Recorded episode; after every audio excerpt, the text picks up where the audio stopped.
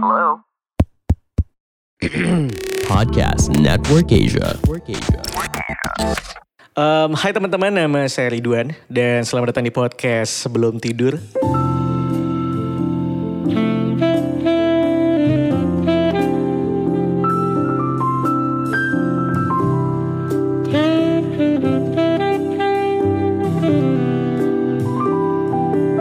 Selamat pagi, siang, sore, malam semuanya buat lo yang lagi dengerin ini kapanpun. Um, mudah-mudahan selalu dalam kondisi sehat walafiat secara um, batin, pikiran, keuangan juga, terutama di situasi yang semuanya lagi serba sulit sekarang. Um, dan di episode kali ini um, dengan senang hati uh, dan dengan bahagia, dengan bangga lah pokoknya ya. Um, Aku hari ini juga mengajak seseorang untuk ngobrol di episode podcast podcast Sebelum Tidur kali ini. Um, sosok yang mungkin bisa dibilang kalau misalnya kita bicarain dua puluhan di seperti episode-episode aku sebelumnya, mungkin menjadi orang yang lebih tepat untuk memberikan beberapa insight buat kita-kita yang anak dua puluhan, um, teman-teman um, yang lebih expertnya juga di bidangnya uh, dan beliau juga punya buku yang baru aja rilis berjudul Experience You. Beliau adalah Professional Development Coach. Langsung aja aku perkenalkan, ada Ci Peggy Putri. Hai, halo Ci Peggy. Hai hai semuanya. Happy to be here. Hai Ci Peggy. Oh my god, aku yang harusnya juga uh, sangat-sangat senang dan berterima kasih buat Ci Peggy udah nyempetin waktunya ya. My pleasure. Ci Peggy, um, kemarin aku udah sempat dengerin sedikit tentang playbooknya Experience You. Mungkin hmm. Ci Peggy boleh gak um, apa namanya ceritain sedikit tentang Experience ini, bukunya tentang apa sih sebenarnya? Oke, okay, jadi buku ini uh, jadi uh, gue cerita kenapa gue tulis aja dulu kali ya. I see, jadi, I see. Yes, uh, uh, gue kan uh, as you said that uh, I'm a professional development coach. Jadi memang mm-hmm. punya banyak coachee. Nah tentunya baik corporate atau individual. Uh, ya tadi uh, Ridwan bilang ya kaum dua puluhan. Uh, gue nggak jauh kok, ya gue nggak jauh dari dua puluhan itu. Ya gue gue uh, ulang tahun dua puluh ke, ke dua puluh sembilan itu sekitar uh, dua belas kali lah ya, udah ya.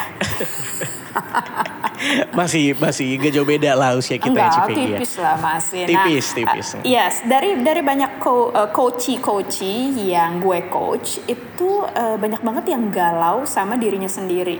Kan emang lagi mm-hmm. tren ya untuk self awareness, apalagi di usia-usia kalian nih kan kayak apa ya? Uh, quarter life crisis dibilang ya, lagi cari jati diri, lagi cari mm. passion, tuh kata-kata yang lagi keren ya. Terus timbul, bukan timbul ya, uh, kalian menggunakan banyak sekali tools-tools yang beredar, mm-hmm. banyak banget. Uh, gue juga pakai, jangan salah ya, bukan gue uh, menolak tools ini, gue juga pakai uh, dari mm-hmm. yang paling ngetrend ikigai ya kan, sampai yang paling basic ke SWOT analysis, pengen tahu sih kekurangan, kelebihan uh, diri itu apa dan lain-lain. Mm-hmm. Itu bagus banget, tapi terus para coach ini akhirnya overanalyze. Okay. Akhirnya uh, apa ya, kalian tuh hanya menganalisa diri berdasarkan skill.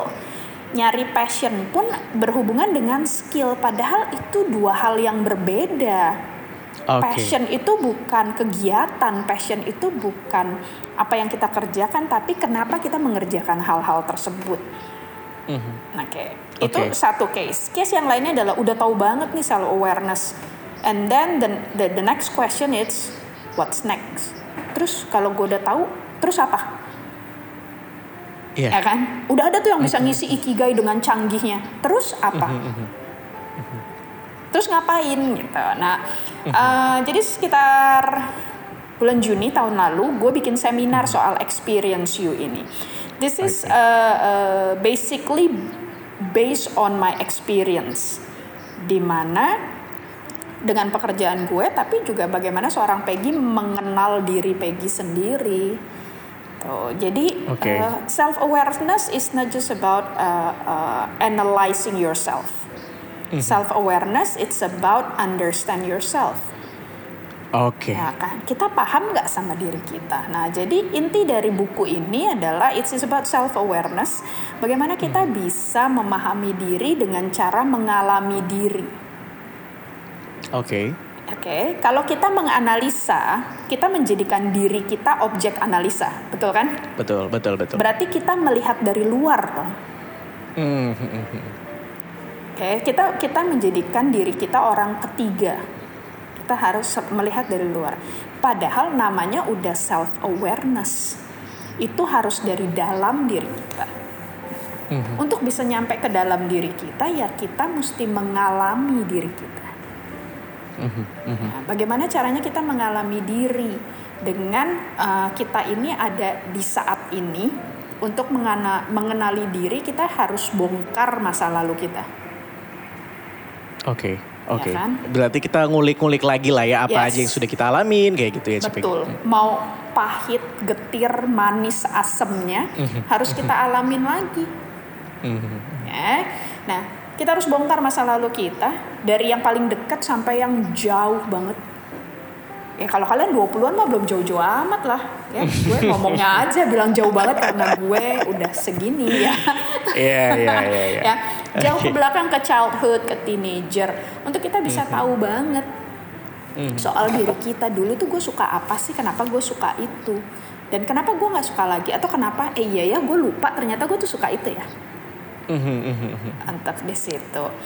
Semua diri kita ini kebanyakan tuh kayak tertutup oleh uh, the power of social media against uh, again gue nggak nggak against social media ya yes eh, karena gue juga pakai. Nah ini kita pakai social media ya kan podcast uh, tapi jadi kita lebih banyak mengalami orang lain daripada mengalami diri sendiri. Betul. Dengan scrolling Spakat. I G ya kan, mm-hmm. TikTok kita mm-hmm. ngelihat kehidupan orang lain, sedangkan kita pada saat mau posting kehidupan kita diedit, disesuaikan dengan apa yang orang lain suka. Ya nggak sih? Iya, yeah, betul betul. Setuju yeah. banget sih Peggy. Jadi mm-hmm. lah kita mengkonsumsi kehidupan orang lain yang tentunya juga diedit. ah, rasanya sempurna karena selalu melihat baik ya, sempurna ya, seru ya, asik ya, tajir ya dan segala macam. Kok gue begini doang sih? Ya. Uh, yeah. Sedangkan kita berusaha keep up with that dan kita mengedit diri kita. Saking seringnya mengedit kita jadi lupa diri kita sesungguhnya itu siapa sih? Hmm, oke, oke, oke. Peggy kalau selfie nggak pakai Oppo itu kayak gimana sih? Kan the power of Oppo ya bisa cantik mendadak gitu. Iya. Ya. Uh, uh, ini, ini dia jadi bukunya soal mengalami diri, bagaimana kita yang sekarang ini bisa menjembatani masa lalu kita, bisa mencapai ke masa depan kita. Kita juga bisa loh mengalami masa depan padahal belum terjadi, yaitu dengan okay. mimpi-mimpi kita ya kan, dengan mm-hmm. harapan-harapan kita, dengan mm-hmm. belajar, itu kan kita mengalami masa depan yang harus diwujudkan yeah. dari masa kini, sekarang. Uh, uh. Karena kalau uh, lu nggak nggak nggak ngewujudinnya sekarang, akan ending dengan masa gitu sih, ya kan? Ya kan? Dari masa lalu ke masa depan. Kalau yeah, masa yeah, kininya nggak yeah, yeah. benar, lu kan oh masa gitu sih, ya. Yeah. Buat uh, uh. kesitunya. Panjang ya jawaban gue. Panjang, panjang, panjang. tapi tapi cukup cukup cukup menjawab sih Ci Peggy. Maksudnya akhirnya um, ya pada akhirnya ini tentang self awareness gitu. Mungkin yes. juga tentang pencarian sih kali ya Ci Peggy, tentang kita mengenali yeah. diri kita sendiri, uh, mencari kita tuh sebenarnya pengennya kemana gitu. Um, eh, bicara gue nggak suka kata mencari. Oke, okay, why? Kar- karena nggak perlu dicari. Oke. Okay. Yang it's, perlu it's... adalah digali. Oke, okay. Itu diksi yang lebih baik kali ya untuk untuk yeah. untuk ditempatkan untuk diri kita. Karena selama kalau ini cari, saya... mm. uh-uh. karena mm. kalau cari kita nggak tahu ada di mana, ya kan? Mm. Terus uh, uh, kita udah pasti itu kita kehilangan, mm. atau malah okay. kita nyari di luaran sana. Uh, uh, uh. Betul, ya? Malah kesesat ya? Iya kan?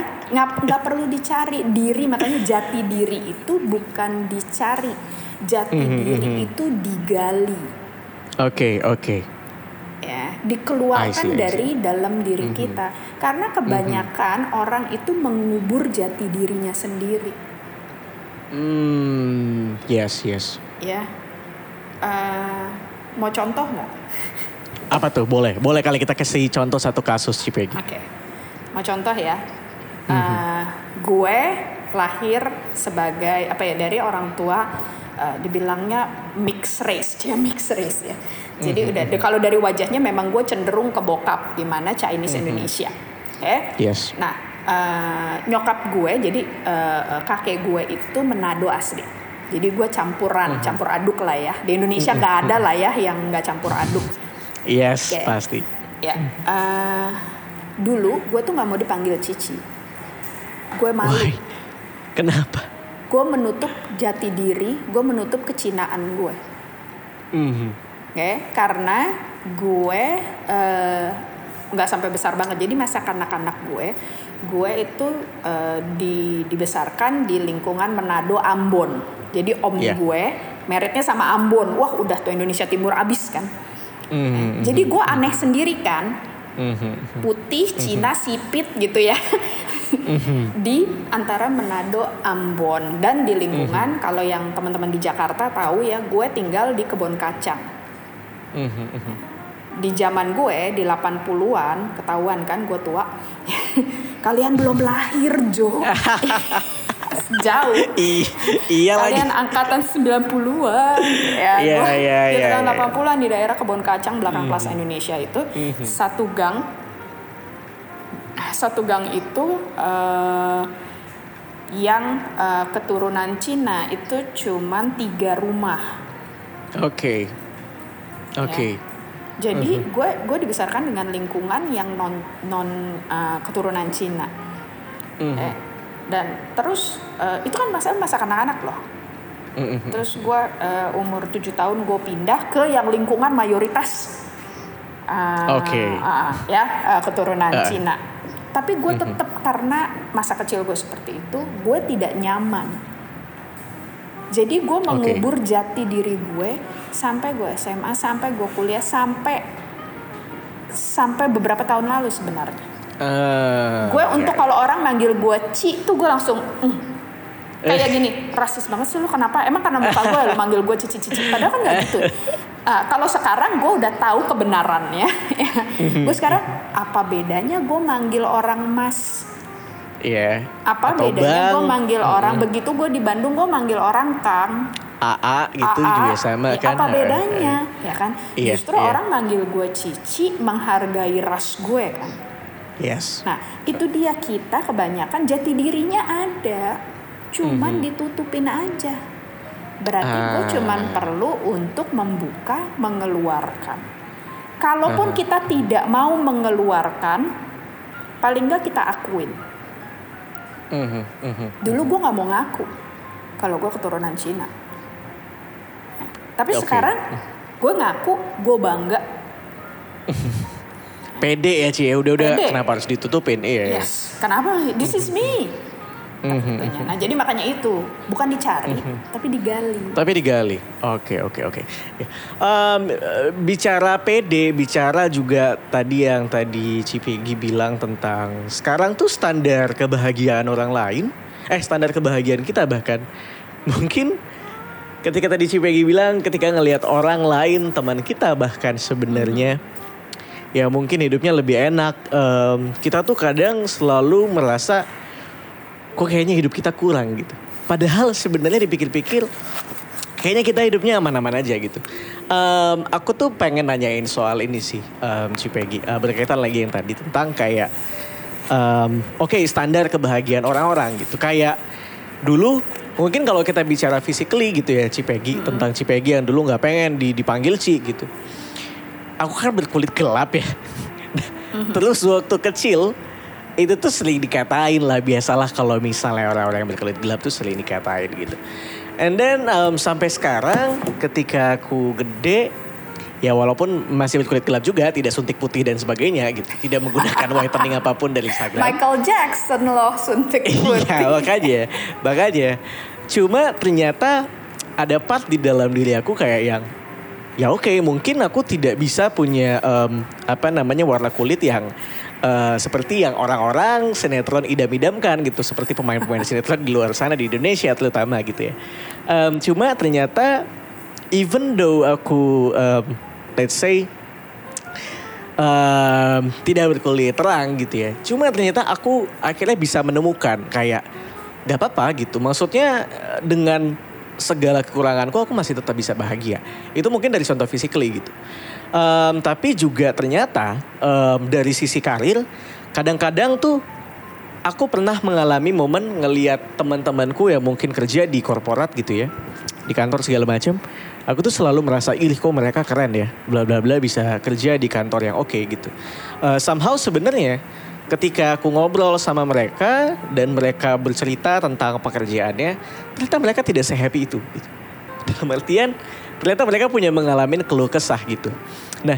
Jadi yang pengen aku tanyakan dan mungkin juga lagi dialamin banyak orang yang seusia um, dua puluhan ini, Ci Peggy. Banyak sekali um, kita-kita atau teman-teman yang masih ngerasa kayak hidup lo enak ya gitu. Ngerasa kebahagiaan orang lain tuh menjadi standarnya gitu. Nah aku pengen tahu dari Ci Peggy. Karena kan ternyata belum semua orang mengerti kalau standar bahagia masing-masing tuh kayaknya berbeda gitu. Setiap orang punya standar masing-masingnya gitu. Nah, kayaknya belum semua orang bisa menyadari itu, Ci Peggy. And gimana sih caranya supaya kita bisa lebih aware mungkin ya, bisa lebih sadar kalau oke, okay, lo tuh nggak harus ngikutin dia kok buat bahagia gitu. Ci Peggy ya. Mungkin ada ada itu nggak insight-nya? Oke, okay. Ngomongin soal ukuran kebahagiaan ya. Yes. Ini tricky sekali nih. Karena mm-hmm. karena saat ini orang mengukur kebahagiaan dengan apa yang dia mau. Oke. Okay. Bukan apa yang dia butuhkan. Hmm, yes. Right? Yes. Ah, yeah. Ya? Iya sih. Apa yang dia mau dan kemauan dipengaruhi oleh tren. Kemauan mm-hmm. dipengaruhi oleh konsumtif. Betul. Ya, makanya saya selalu bilang, lu lu cuman pengen apa lu butuh? Ya. Apalagi di tengah situasi yang pay letter ada di mana-mana ya Ci Peggy. Ah. Jadi makin konsumtif tuh. Oh itu makin bahaya ya ya kan.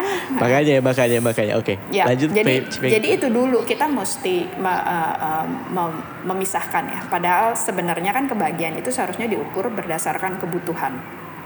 Yes. Ya. Seharusnya manusia dengan segala kebutuhan dasar kita terpenuhi, seharusnya kita bisa bahagia. Kemauan itu hanya tambahan kok. Oke. Okay.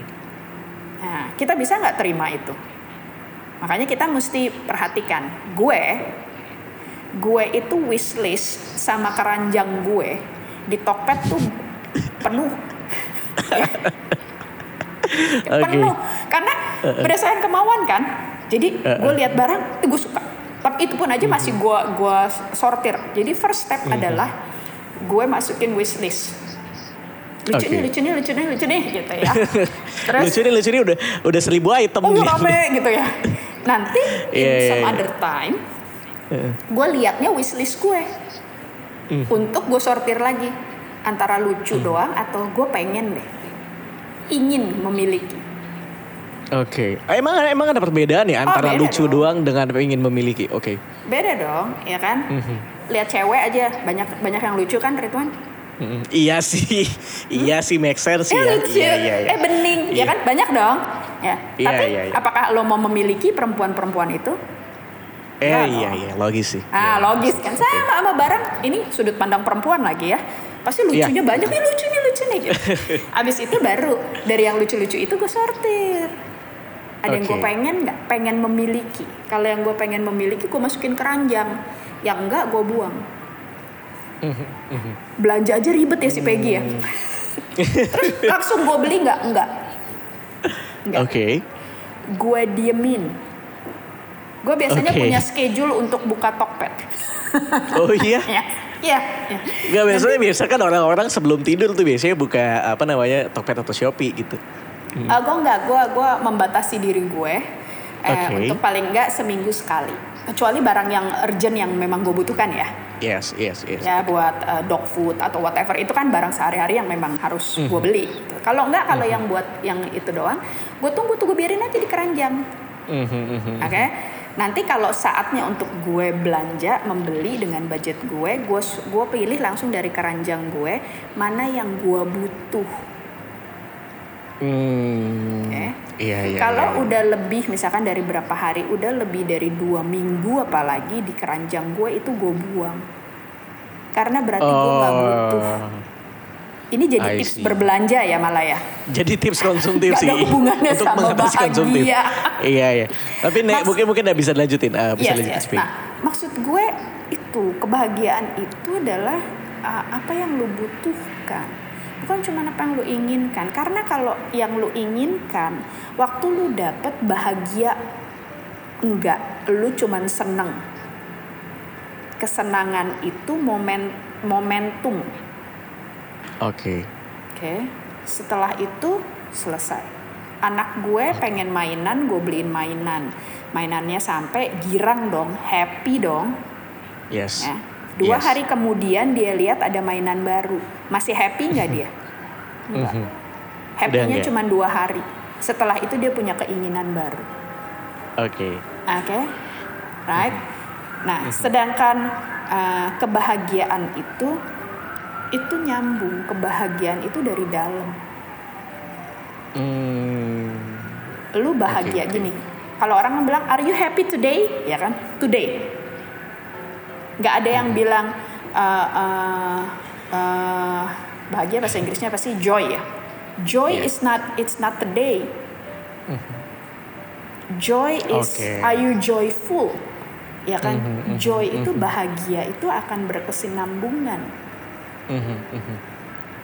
Eh, makanya kan nggak nggak uh, uh, apa namanya bahagia ini yang akan menjadikan uh, kesenangan demi kesenangan okay. demi kesenangan orang mencari sukses untuk bahagia, betul ya? Oke okay. betul. Padahal betul. Terbalik, lu harus bahagia baru bisa sukses. Ini iya sih, harus bahagia dulu baru bisa sukses. Iya iya iya. Ya. Iya nah. sih kebalikannya sih biasanya Ci Peggy orang bisa kayak ya mungkin kayak kerja uh, mati-matian dengan uh, kerjaan yang mungkin dia sebenarnya nggak happy happy banget gitu ya. Cuma untuk mengejar karir petnya yang bagus kali ya. Is it is it a good thing Ci Peggy? Is it a good thing or how Ci Peggy? Nah uh, kalau masalah kerja kerja kerasnya sih buat gue selalu bagus ya kan, tapi apa sih tujuan lu kerja keras ya kan, lu kembali lagi lu mencari kebahagiaan men, bahagia itu dari dalam, nggak bisa lu cari-cari. Kalau lu cari keluar hmm. itu kesenangan. hmm. yes, yes, yes, bahagia yes, yes, itu yes. dari dalam. Gue bahagia pada saat okay. kita bahagia kita akan bisa memberikan respon-respon yang baik, respon-respon yang positif dengan segala sesuatu yang sedang terjadi saat ini. Mm-hmm. Berbeda sekali Peggy yang saat ini, Peggy yang di dalam tahap kategori bahagia dengan Peggy beberapa tahun yang lalu yang sedang tidak bahagia. Mm-hmm. Eh, Peggy mm-hmm. yang sedang tidak bahagia, salah sedikit senggol bacok gua. Ci Peggy pernah mengalami momen itu berarti? Oh. Uh. Boleh ditanya ini yang ada di sini juga ya, gue senggol bacok lo dulu ya, ya kan? Yang kayak, okay. uh, ya untuk ininya. Dengan sekarang gue yang yang sudah lebih baik, gue tidak bilang I am perfect now, masih up and down, mm. I'm still human, ya, mm. yang masih bisa kecewa, yang masih bisa marah, yang masih bisa sedih, yang masih yes. bisa uh, sometimes overthinking, ya, I'm still mm-hmm. human. Gitu. Tapi karena gue sudah punya landasan ini dengan mengalami diri, gue bisa memperbaiki diri dengan cepat. Oke. Okay, right. okay, okay. Jadi yang penting tuh alasannya, lu kerja keras tuh buat apa sih? Mm-hmm. Biar dapat duit banyak. Terus dapat duit banyak mau buat apa sih? Ya. Jadi emang harus sekali. dicari dulu, emang harus digali dulu kali purpose-nya apa sih yes. sebenarnya arahnya. Okay. Mesti ditanya sama diri sendiri. Ya makanya di buku ini juga ada uh, uh, babnya atau isunya yang conversation with yourself. Mm-hmm. It's really matter. Balik untuk menjawab pertanyaannya Ridwan ngomong soal ukuran siapa. Ya kan? Mm-hmm. Ini kita ini kan sudah dibutakan dengan sosial media ya. Tadi kita juga udah bahas. Yes. Kita ngelihat mm-hmm. kehidupan orang lain, kita pengen jadi seperti itu, pengen jadi seperti itu. Uh, jadi kita ikutin dengan ukuran orang. Ya. Yeah, dan benar, itu kan benar, sangat benar, mempengaruhi benar. kebahagiaan lo. Mm-hmm, mm-hmm. Kalau tercapai, kita bisa ngikutin hashtag relationship goal, hashtag mm-hmm. body goals, mm-hmm. ya. Yeah. ya tapi elunya nggak nyampe-nyampe, akhirnya empet kan. Kita bener, mau bener. Kita mau sampai kapan ngikut takaran orang lain? Gue jadiin diri gue lagi contoh nih ya, kembali di era gue in the nineties when I was a teenager, mm-hmm, ya, mm-hmm. Cewek yang dianggap seksi di zaman itu, cantik seksi ya di zaman itu adalah cewek-cewek yang semok. Eh masih okay. dipakai nggak sih bahasa itu sekarang? Masih ya. masih kok masih. Yang semok, oke. Okay. Sedangkan yeah, yeah. gue kayak papan penggilesan, kurus, kering, mm-hmm. kerontang, ya. Mm-hmm. Kalau lihat dari ping, dari samping pipih gitu. Oke, oke. Jadi gue memandang diri gue jelek dong, mm-hmm. ya kan, minder dong. Ah, mm-hmm. gak adalah cowok yang mau sama gue, ah ya gue apalah yeah. gitu ya. Mm-hmm. Yang temen-temen gue yang semok-semok yang ini. Sebaliknya, di atas tahun dua ribuan coba, dua ribu lima belasan ke atas lah ya. Sekarang deh, cewek yang seksi yang kayak apa? Buat Indonesia. Variatif ya? Sih. Iya, kayak macam-macam sih, sih sekarang. Iya, tapi yang, yang coba lihat semuanya deh di sosial media balik deh. Yang cungkring-cungkring kan. Oh, iya, iya. Iya kan? Iya, iya, iya, benar. Eh, ini podcast lu uh, swearing dan segala macam aman enggak? It's okay, it's okay, it's okay. Enggak apa-apa, enggak apa-apa, Ci. Uh-huh. Aku juga kadang-kadang swearing kok. Enggak, enggak swearing. Gua omongan gua kan emang enggak difilter nih. Ah, iya, ya, iya. kan? Iya, sekarang okay. kan uh, uh, kebalikannya sekarang yang kayak kayak lidi semua kan. Cuman modal yeah, toketnya model gede kan aja. Iya. Iya kan? Kayak lidi yeah, terus toto toketnya gede. Kalau zaman gue dulu yang keren, yang seksi tuh yang toge pasar, toket gede, pantat besar. Oke, okay. double ya. Iya, nah sekarang mm-hmm. gue kalau gue ngikutin tren, ya, gue stres dong. Sekarang gue semok, ya kan? Tapi di pasaran yang dibilang keren, seksi perempuan itu yang kayak kayak Blackpink, Blackpink gitu kan? Iya, yeah, semua yeah, orang pengen yeah. kurus, semua orang pengen semua aduh, orang pengen ya kurus. Kan? Mm-hmm. Ha-ha. Kurus, putih, rambut panjang, lu pakai baju putih, pacaran sama kuntilanak aja lu. Iya kan? Iya. Nah, itu yeah, kan. Kalau yeah. kalau kita hidup dengan ukuran dunia, kapan bahagianya? Mm, kapan lu bisa menerima diri lu sendiri? Mm. Oke. Okay? Sama Ridwan tadi nggak happy, uh, uh, mungkin nggak happy atau akhirnya sudah menerima ya dengan warna kulit. Karena di Indonesia ya, ya, dulu kan waktu masih iya, dulu masih kecil kan jadi itu banget kan, ya, maksudnya kan jadi banyak candaan anak-anak. Ganteng itu standarnya adalah putih kinclong, putih misalkan, kayak ya kan, bule ya. Gitulah ah, ya. Ya kan? Oke. Okay. Itu uh, bring you down. Coba ya. dirimu ya kan bring you down. Mm-hmm. Coba dirimu pindah ke negara-negara yang beranggap kulitmu adalah eksotis. Mm-hmm. Ya kan? Iya, iya, iya. Nah, setiap tempat punya ukurannya, setiap waktu punya ukurannya. Kalau kita terus ngikutin itu, kapan kita bahagianya? Mm. Oke, okay? yeah, karena yeah, yeah, kita yeah. cuma ngikutin apa yang kita mau, mm-hmm. bukan apa yang kita butuhkan. Iya, yeah, iya, yeah, iya. Yeah. Ya. Apa yang dunia mau juga sih kayaknya sih. Apa yang dunia mau, bukan apa yang Peggy mau, bukan apa yang sesungguhnya Ridwan mau. Kayak kita butuh mm-hmm. perhatian. Perhatian seluas mana sih yang kita butuh, yang kita butuhkan? Kita mau ya follower sebanyak-banyaknya. Tentu dong. Mm-hmm. Tapi sebenarnya yang Ridwan butuhkan itu perhatian dari siapa sih? Keluarga terdekat kan? Teman-teman, yes. sahabat terdekat uh, uh, kan? Itu uh. yang berharga sebenarnya. Mm-hmm. Setuju. Ada beberapa coach aku yang curhatnya sedih sih. Mm-hmm. Follower gue banyak banget sih. Mm-hmm. Tapi kok gue sepi ya. Kenapa sih? Acungan jempol itu, heart itu cuman bikin gue seneng sesaat. Tapi pada saat gue matikan H P ini, gue seneng. Karena Aduh. terlalu sibuk untuk mengejar takaran dunia, okay. thumbs up, heart, thumbs, uh, jumlah uh, follower, dia yes. lupa sama apa yang dia butuhkan, tidak maintain hubungan dengan ayah, ibu, keluarga, istri, anak. Hmm. Akhirnya, yes, itu itu salah satu efek dampak kali ya Ci.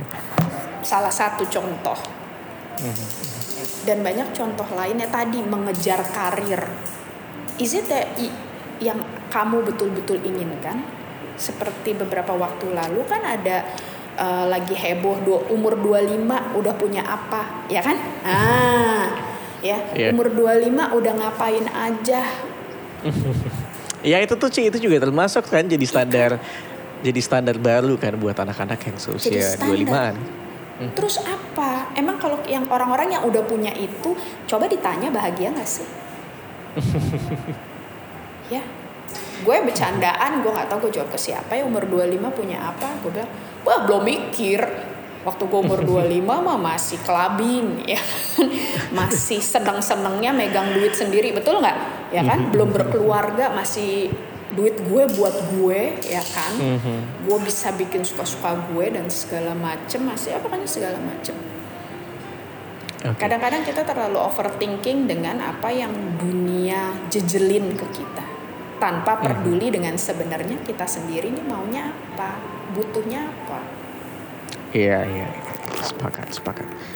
Um, mungkin juga kayak sebenarnya ada banyak hal-hal yang sah yang bisa kita lakuin tanpa harus mengikuti tren kali ya Ci ya. Kayak yang tadi Ci Peggy bilang, gak semua orang dua puluh lima udah harus punya tabungan berapa ratus juta gitu. Tidak semua orang umur dua puluh lima udah harus punya rumah. Mungkin ada beberapa orang yang dua puluh lima masih um, uh, apa namanya ya tadi kayak masih clubbing. Sama sih Ci, saya juga masih saya masih main-main juga, tapi uh, kadang-kadang ya gitu gitu ketika ngelihat teman-teman yang mungkin uh, let's say mungkin di industri yang berbeda sama saya, karirnya lebih bagus gitu ya, duitnya lebih banyak. Kalau saya sendiri pribadi sih sudah bisa Ci, kayak udah cukup bisa menenangkan diri dengan ya udah gitu. Menurut saya setiap orang punya time zone-nya masing-masing gitu. Um, Iya, bukan berarti bukan berarti saya pengen jadi orang yang yang lemah gitu ya. Bukan berarti saya tidak punya um, apa sih namanya cita-cita yang mungkin tinggi gitu.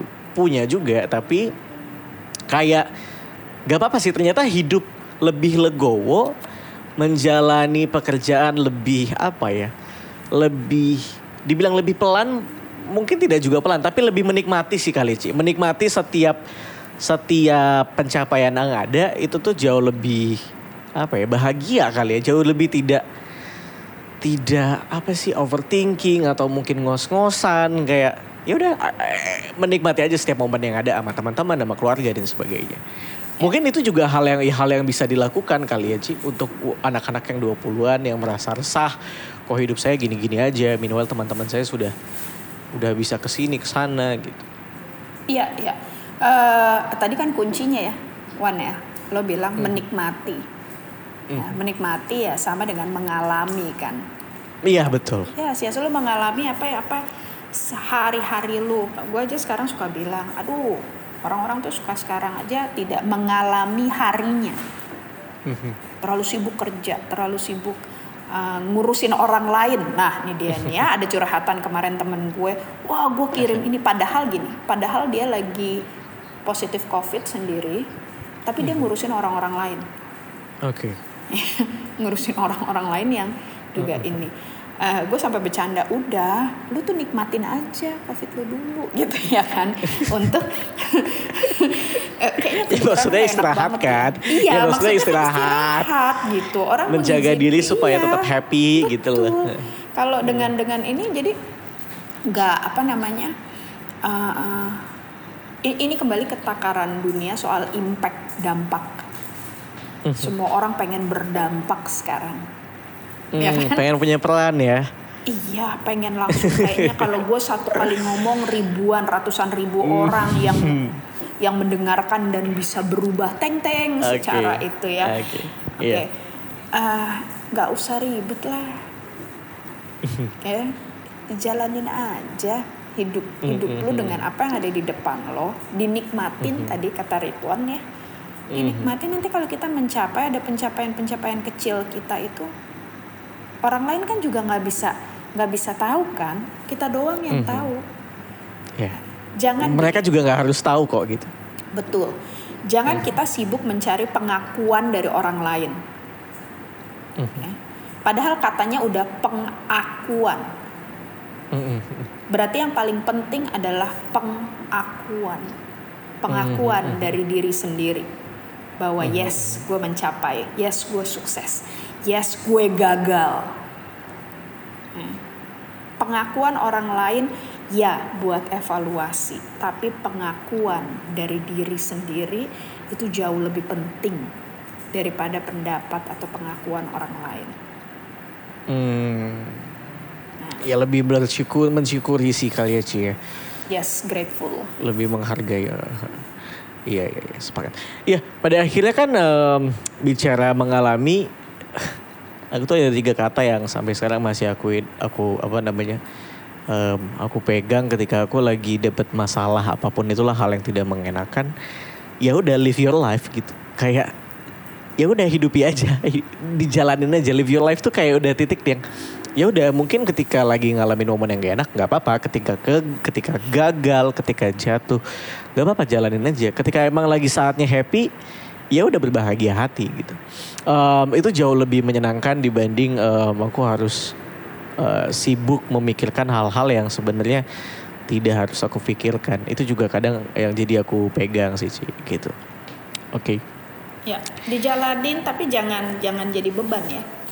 Mm-hmm. Benar, benar, benar. Ya. Jangan jadi beban, kayak ya udah dinikmati aja ketika emang lagi gagal, oke, okay, terima, mungkin bisa dicari hikmahnya gitu. Yes. Um, Ci Peggy, ini sudah hampir empat puluh menitan. Lama. Um, anyway, sebenarnya podcastku tuh aku range sepuluh sampai dua puluh menitan. tiga puluh menitan maybe. Bisa jadi so, tiga episode ini. Iya, makanya uh, teman-teman mungkin um, untuk di episode kali ini kita cukupin ya, Ci Peggy.